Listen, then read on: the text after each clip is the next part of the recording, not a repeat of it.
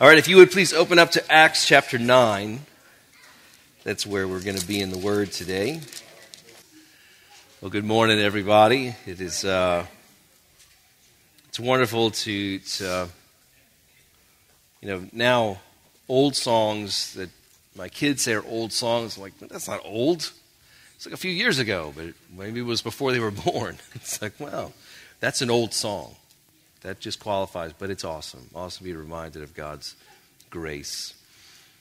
All right, we are continuing in our series in Acts, and as we're looking through, um, the title of this series is Witness.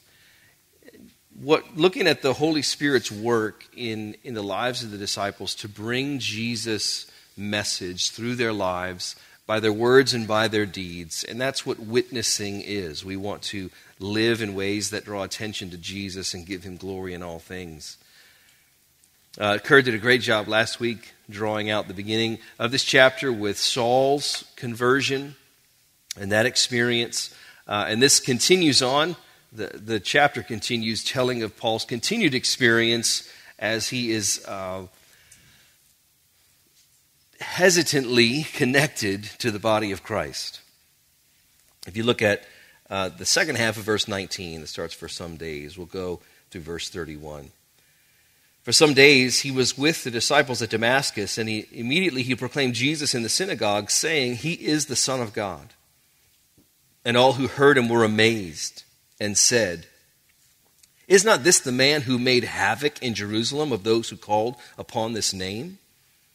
And has he not come here for this purpose, to bring them bound before the chief priests? But Saul increased all the more in strength and confounded the Jews who lived in, Damascus by proving that Jesus was the Christ. When many days had passed, the Jews plotted to kill him. But their plot became known to Saul.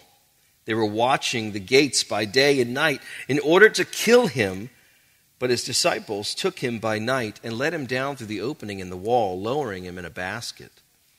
And when he had come to Jerusalem, he attempted to join the disciples, and they were afraid of him, for they did not believe he was a disciple.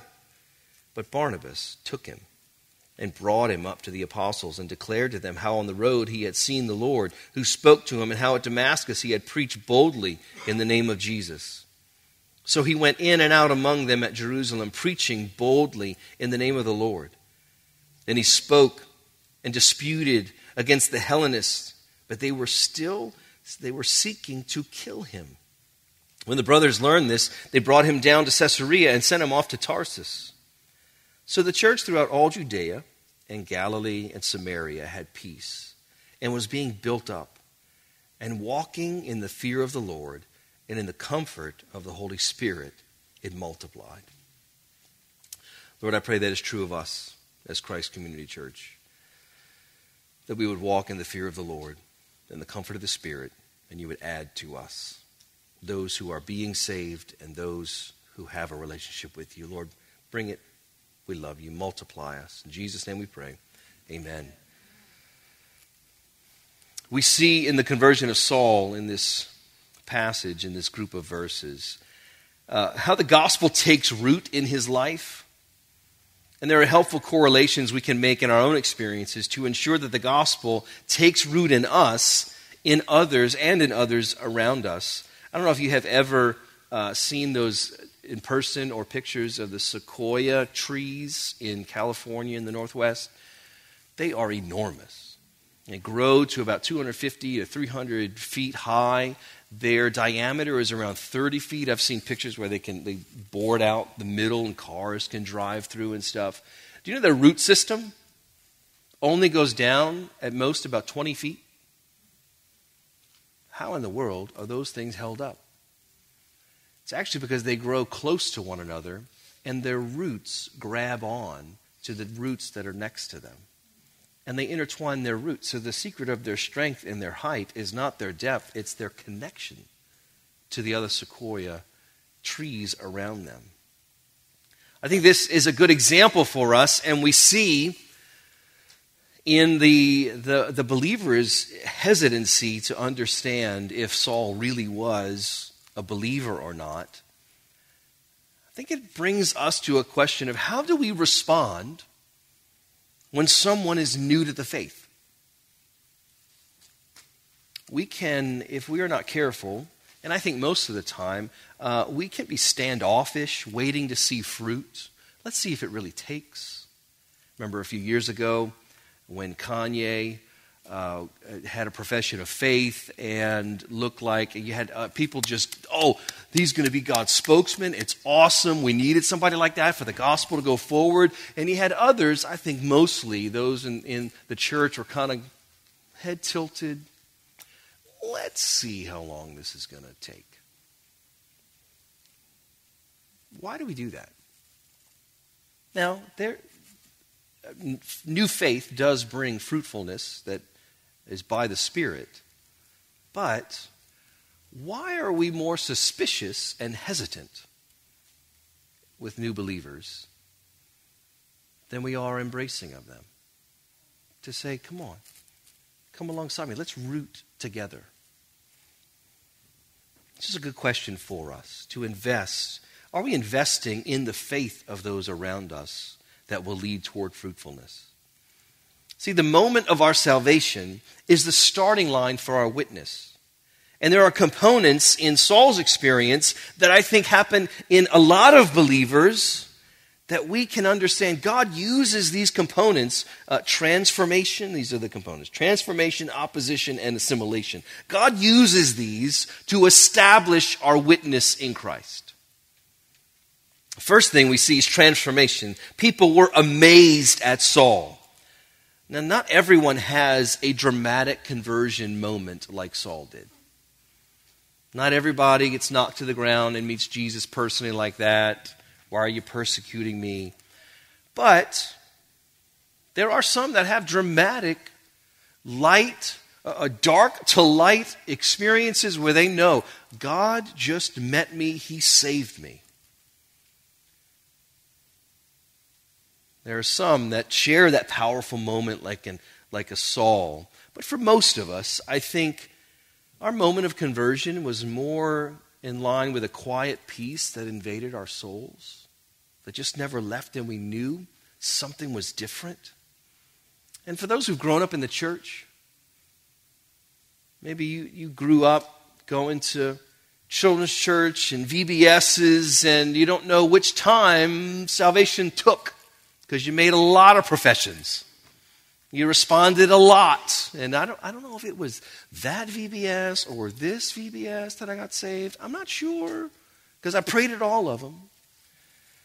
Dear man of the faith who's now with Jesus, I remember years ago he said this I, I, I never remember not believing. Isn't that sweet? Isn't that wonderful? We don't have to have these dramatic, I was in the gutter. Yes, God saves those who are in the gutter. But you know what? For the kids who, who've prayed young, He just saved you before you got to the gutter. So He still saved you from the gutter. I remember I was a youth pastor across the lake for 15 years. And I had I actually had I was working with the teenagers to help them uh, just develop their own testimony story. How would you share the gospel and how it's affected your own life? And I had one of the young guys just said, Can I use my mom's story? Can I say what happened to my mom? Because hers was that really dramatic, God just rescued her. Can I borrow hers? we all have a conversion story.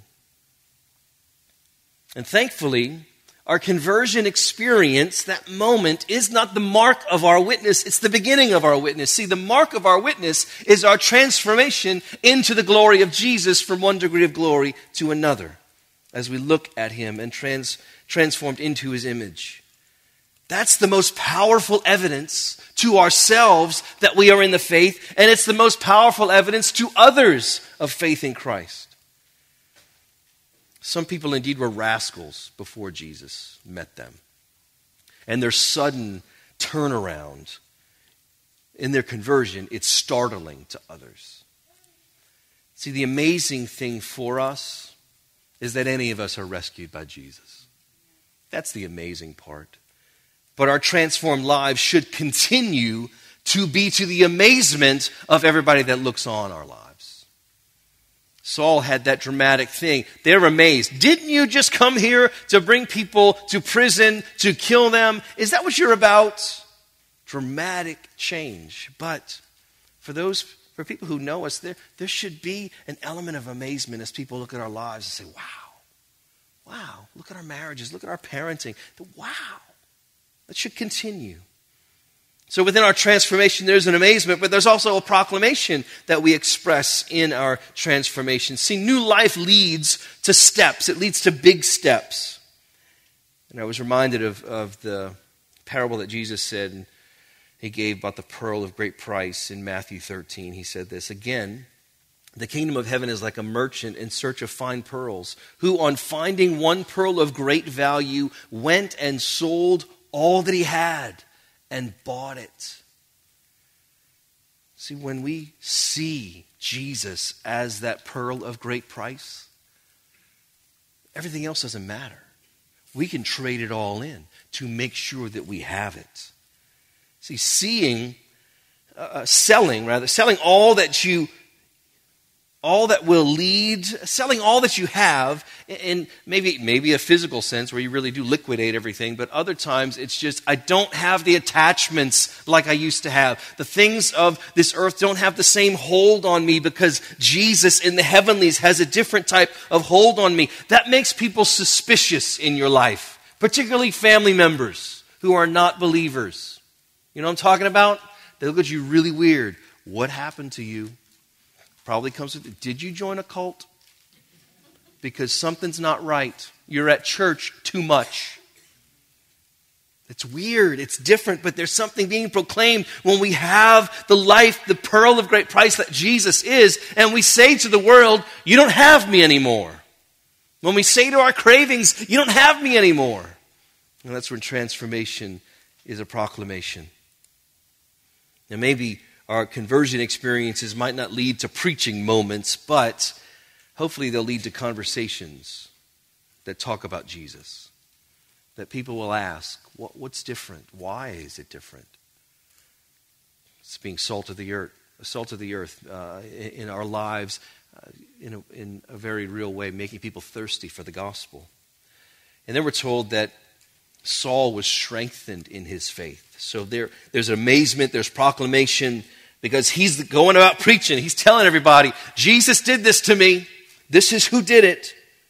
In verse 22, Paul increased all the more in strength and confounded the Jews who lived in Damascus by proving that Jesus was the Christ.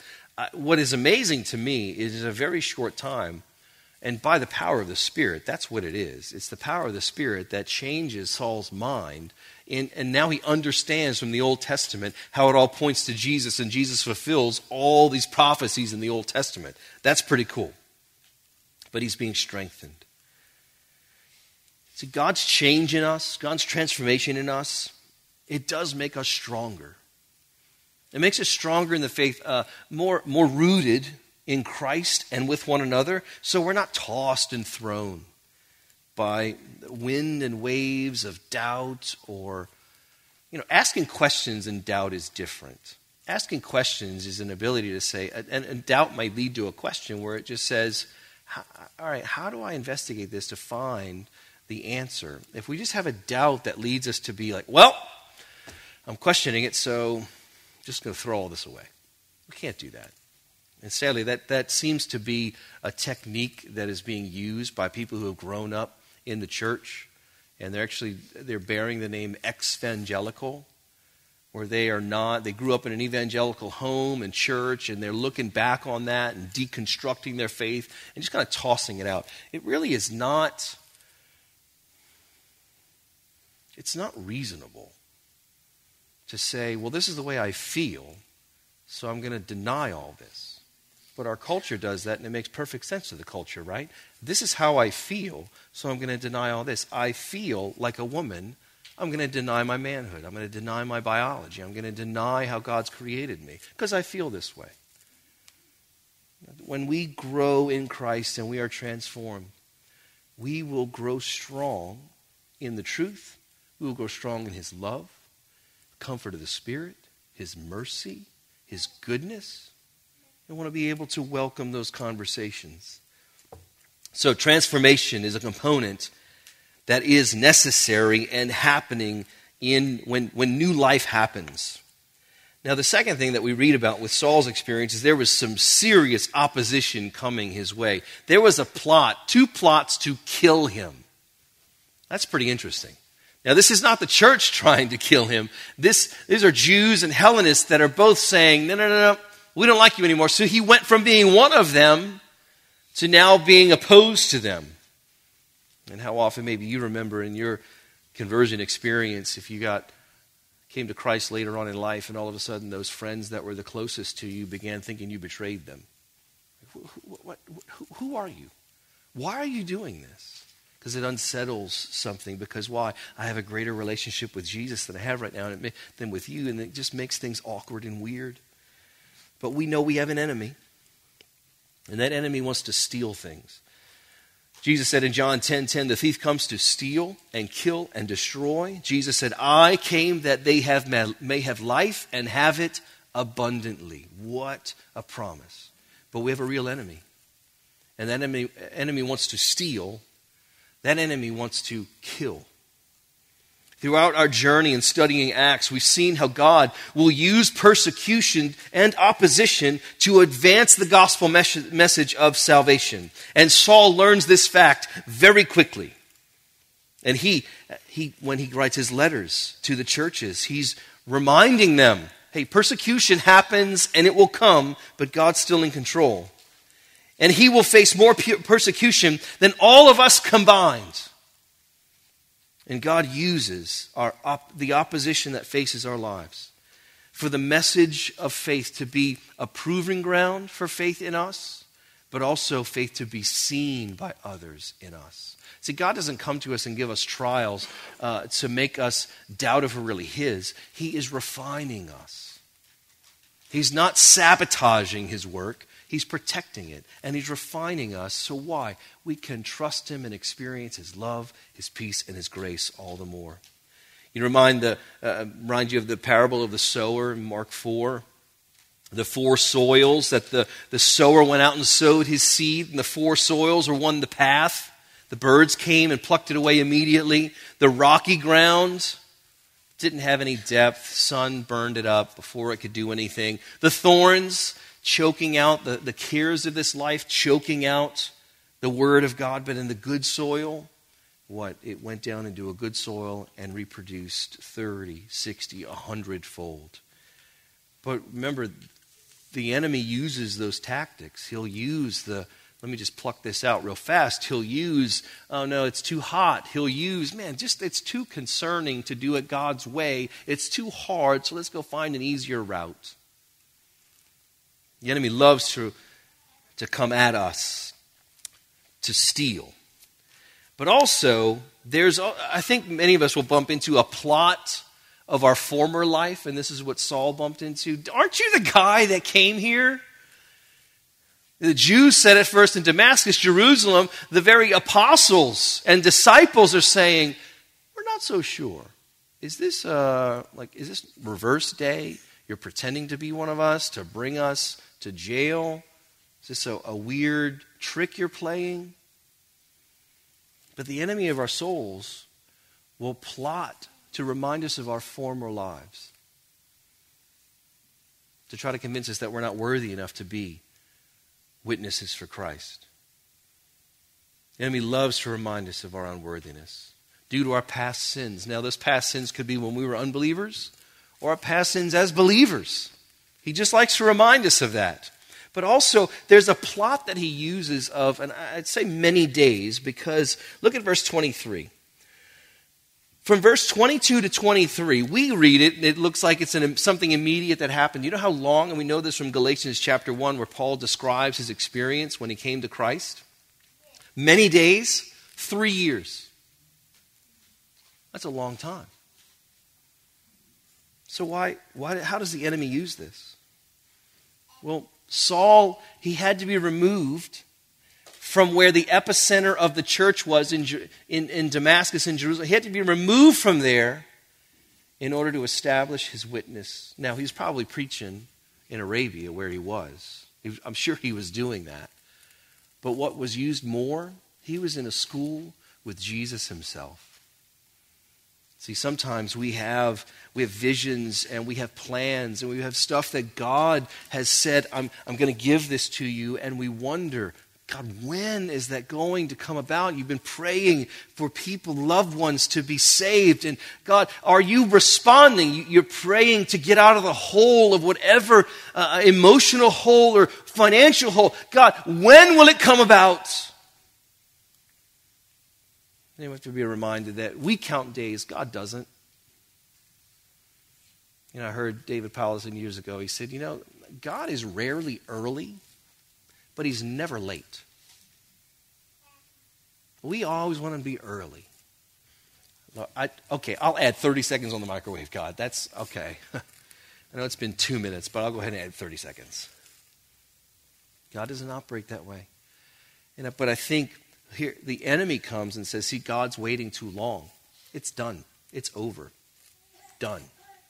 And we can't believe that because we recognize the enemy's plan. So, no, no, this is opposition. But within that opposition, we learn of our own weakness. And that's what Paul recognizes in his own experience. He is weak. Here they are watching the gates day and night in order to kill him. But the disciples took him by night, verse 25, and let him down through the opening in the wall, lowering him in a basket. You know, this was not, this was embarrassing for Paul. Now, it wasn't a basket like he's an Easter basket thing. This is a net. He's being lowered in this net. It, he can't, he's trying to hold on, his legs up here, maybe a leg poking through right there.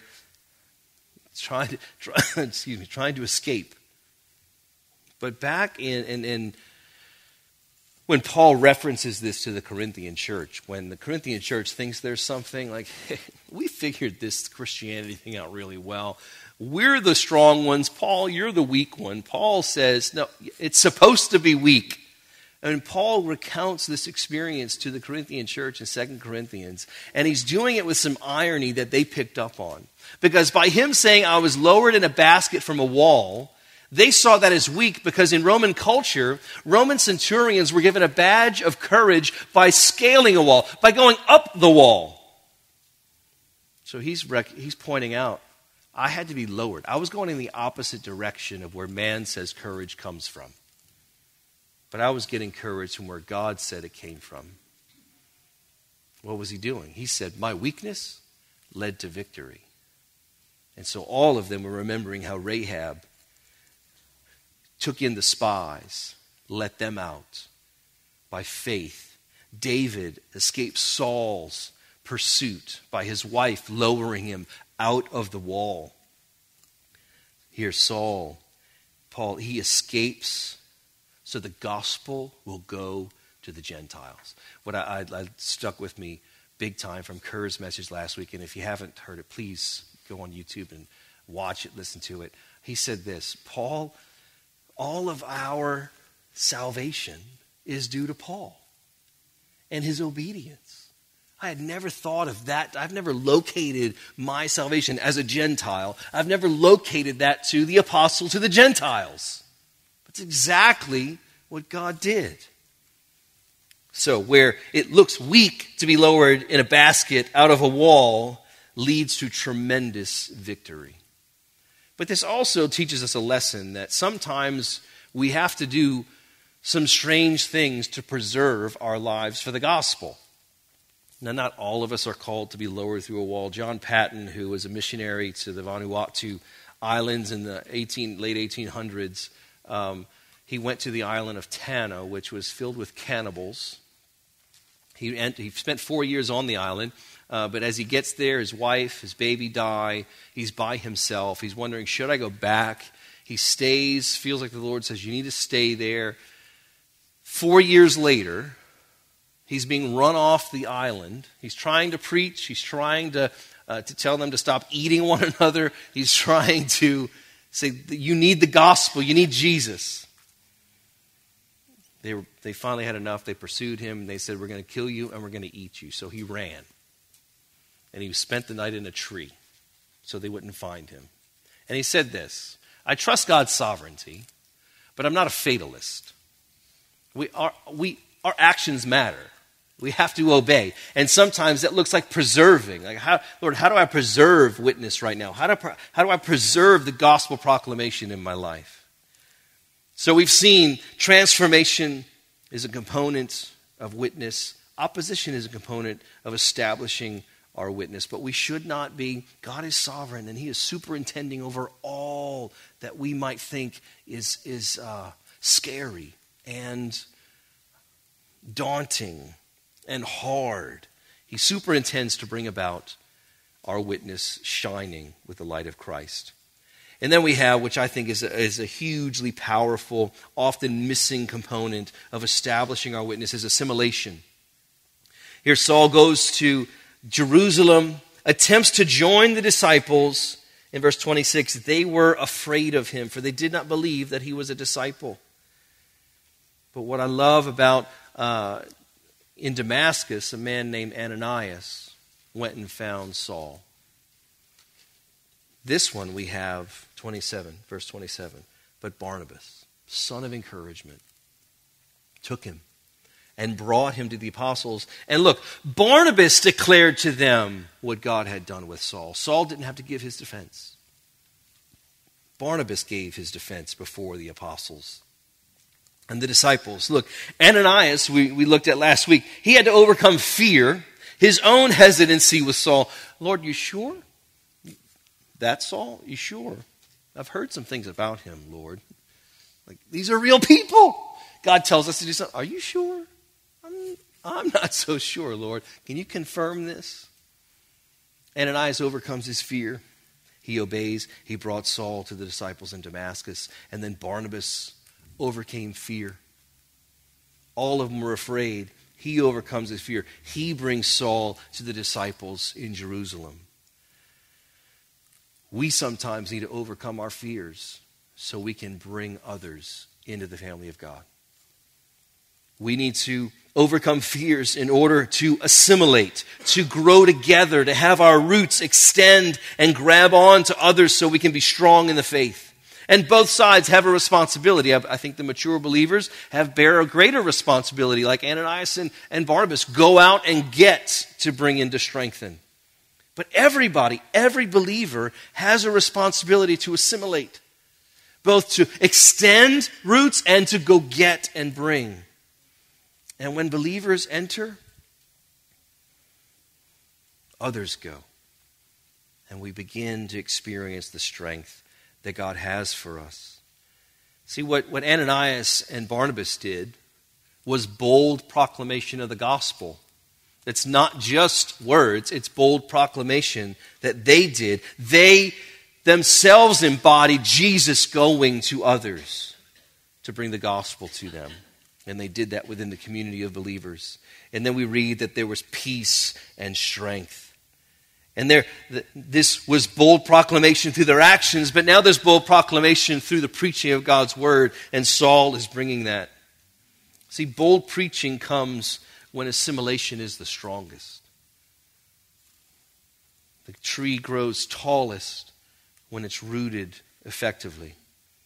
And when the common denominator is salvation in Jesus alone, centered on primary things, not secondary things. Not, not how things go, but who we serve. That's what we're focusing on. And there's peace and strength, there's godliness and encouragement. You see, this when you when it's rooted together and Jesus is the focus, these things will automatically come, right? It multiplied. These things multiplied. Peace and strength and godliness and encouragement and growth. This is the health that assimilation brings, that encouragement brings. So, as a church,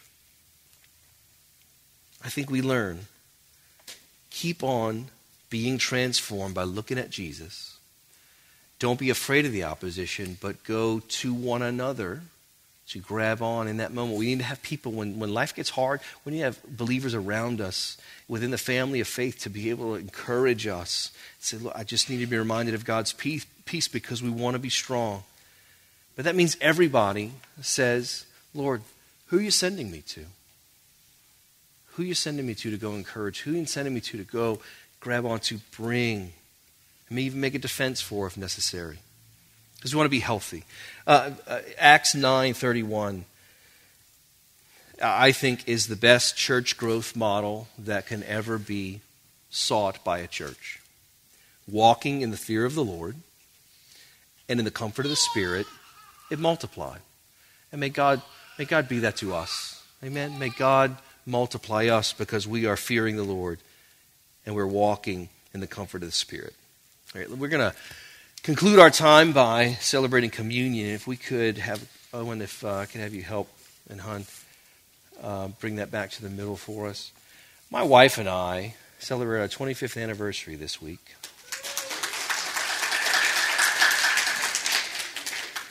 And I could go on for days on how not just beautiful my wife is, but also how she her love for me has been a picture, a glorious, beautiful picture of Jesus' love for me. And I am a, I'm a blessed man because of that. All right, I had to throw that in because I just saw my beautiful wife walking across the stage. All right, if you would please uh, come and receive the elements and go back, well, get them and go back to your chairs. We're going to receive them together. We'll eat them together.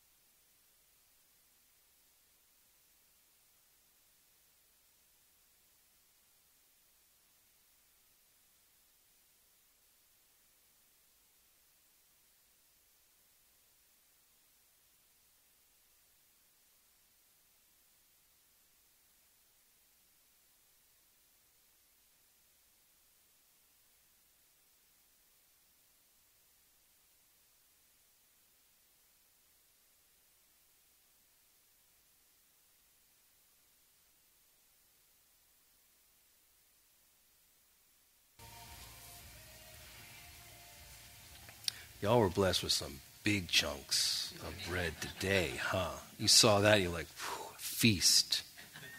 I hear you. I have to do a small one because I have to speak afterwards. Y'all don't. Well, let's be reminded that when Jesus, on the night he was to be betrayed, he took bread and he broke it and he pointed to his body. And, and by that, it says, here, take it and eat it. So they all pull off. And it was, it was a symbol of how we are connected to one another. It's a symbol of assimilation. We are with one another and connected to one another, all because of Jesus. Not because we figured something out or because we have a superior knowledge or, or mighty strength. It's just because of Jesus. So we are here in this place enjoying God's presence because of Jesus and the friendships that develop and, and, and uh, heighten and deepen and widen. It's all because of Jesus. Amen? It's all because of Jesus. Let's remember that as we take the bread.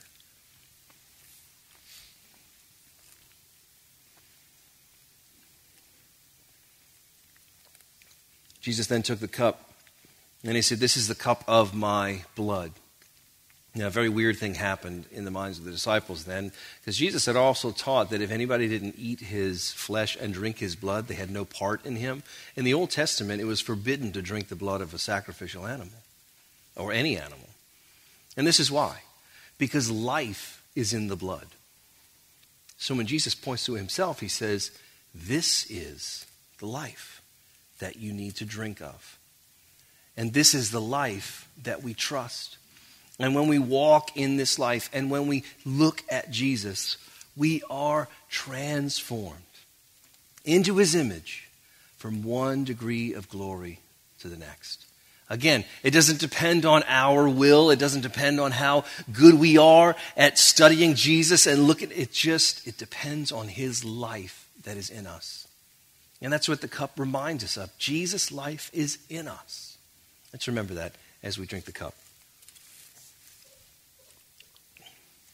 Lord, we thank you so much for your goodness. Thank you for your word. Thank you for your presence. Thank you for your glory. In Jesus' name we pray. Amen. Yeah. Come on, Christian's going to come up do our commission.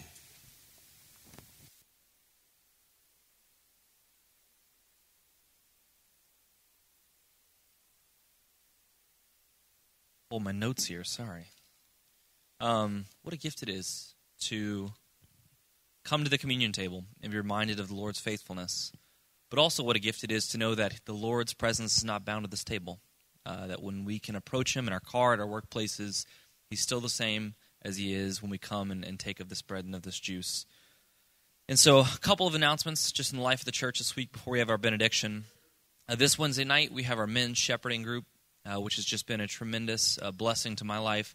You have men from different ages, walks of life, background, coming together who have plenty of things that are different from one another, but have one thing that is most important, and that is our oneness in Christ. And so, if you're interested in that, please join us. Uh, we're going through a book that's really just kind of uh, leading our discussion. Uh, that is at Pastor Jeff's house Wednesday at 7. You can get any information for that on the website. Um, October 13th, which is two Fridays from now, we are having a worship night here at Christ Community Church at 7 p.m that is being led by Counting the Day. And so we encourage you to come on out. I know it's a Friday night, but what better way to spend uh, the starts of the weekend with one another and worshiping God? And lastly, uh, October 15th, which is two Sundays from now, uh, we have our church family picnic at Bogue Falaya Park. Right after church, uh, the food will be provided. There'll be games for the kids. So, uh, parents, you can eat some Last time was hot dogs and hamburgers. I don't know if that's the same case, but let your kids run off and play on the swings and eat dirt. All the good things that you love about uh, bringing your kids to the park. But it'd just be a wonderful way to uh, enjoy uh, one another's company, continue to grow in relationship, extend those roots as uh, as Pastor Jeff taught about. That we can uh, take hands with one another and just um, learn more about the Lord through one another. And so I will send us off with a benediction, which is simply just a, a blessing for the road as you go. And our typical benediction is the Great Commission, uh, Jesus' final instructions for his people. And so, uh, will you join me? Yeah, it's up there. Uh, will you join me as I get to this portion of the text?